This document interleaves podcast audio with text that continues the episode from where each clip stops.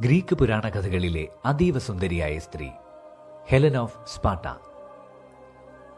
സ്പാട്ടയുടെ Helen എന്ന പേര് ആദ്യമായി പ്രത്യക്ഷപ്പെടുന്നത് എട്ടാം നൂറ്റാണ്ടിന്റെ തുടക്കത്തിൽ ഹോമറിന്റെ ഇതിഹാസത്തിലാണ്.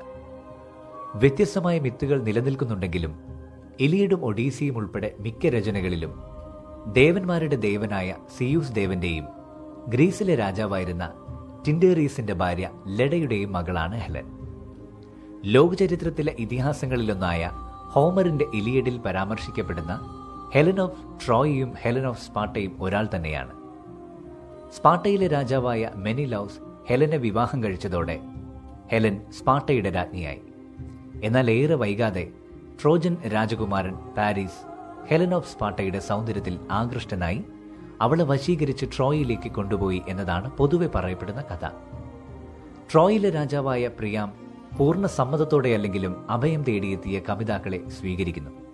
സ്വാഭാവികമായും ഈ ഒളിച്ചോട്ടം അഥവാ അപഹരണം ഗ്രീസിലെ രാഷ്ട്രീയ കാലാവസ്ഥ ആകെ കലുഷിതമാക്കി. പല രാജ്യങ്ങളുടെയും ദൂതന്മാർ ട്രോയിലെത്തി ഹെലനെ തിരിച്ച് മെനിലോസിന്റെ അരികിലേക്ക് പറഞ്ഞയക്കണം എന്ന് അഭ്യർത്ഥിച്ചു. തിരിച്ചു പോകാൻ ഹെലനോ പറഞ്ഞയക്കാൻ പാരീസോ തയ്യാറായില്ല. ട്രോയിലായിരുന്ന ഹെലന്റെ ഇതിഹാസങ്ങൾ പരസ്പര വിരുദ്ധമാണ് ഹോമർ അവളെ വിവേകശൂന്യയും ദുഃഖിതയുമായ വ്യക്തിയായി ചിത്രീകരിക്കുന്നു. പാരീസുമായുള്ള ബന്ധത്തിൽ നിന്ന് മെനിലോസുമായി വീണ്ടും ഒന്നിക്കാൻ ആഗ്രഹിച്ചിരുന്നതായി പരാമർശിക്കുന്നു. എന്തു തന്നെയാണെങ്കിലും ആ വിലക്കപ്പെട്ട പ്രണയം ട്രോയ്ക്ക് സമ്മാനിച്ചത് പത്തു വർഷം നീണ്ട മഹായുദ്ധവും രാജ്യത്തിന്റെ സർവനാശവുമായിരുന്നു. തന്റെ അഭിമാനത്തിനേറ്റ ക്ഷതത്തിൽ പ്രതികാരം ചെയ്യാനായി മെനിലൌസ് ട്രോയുമായി യുദ്ധം പ്രഖ്യാപിച്ചു. അത് പ്രസിദ്ധമായ ട്രോജൻ യുദ്ധത്തിലേക്കും പാരീസിന്റെ മരണത്തിലേക്കും വഴിവെക്കുകയും ചെയ്തു.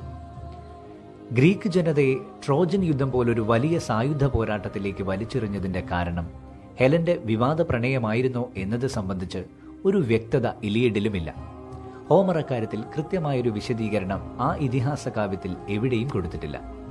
പലവട്ടം ഹെലൻ ഓഫ് സ്പാർട്ടയെ കൊണ്ട് എല്ലാത്തിനും കാരണം ഞാനാണ് എന്ന മട്ടിൽ പലതും പറയിപ്പിച്ചിട്ടുണ്ട് ഹോമർ. എന്തു തന്നെയായാലും അത്യപൂർവമായ മനുഷ്യ സൗന്ദര്യത്തിന്റെ പ്രതീകമായി ഗ്രീക്ക് ഇതിഹാസങ്ങൾ ഹെലനോസ് പാട്ടയെ കണക്കാക്കുന്നു.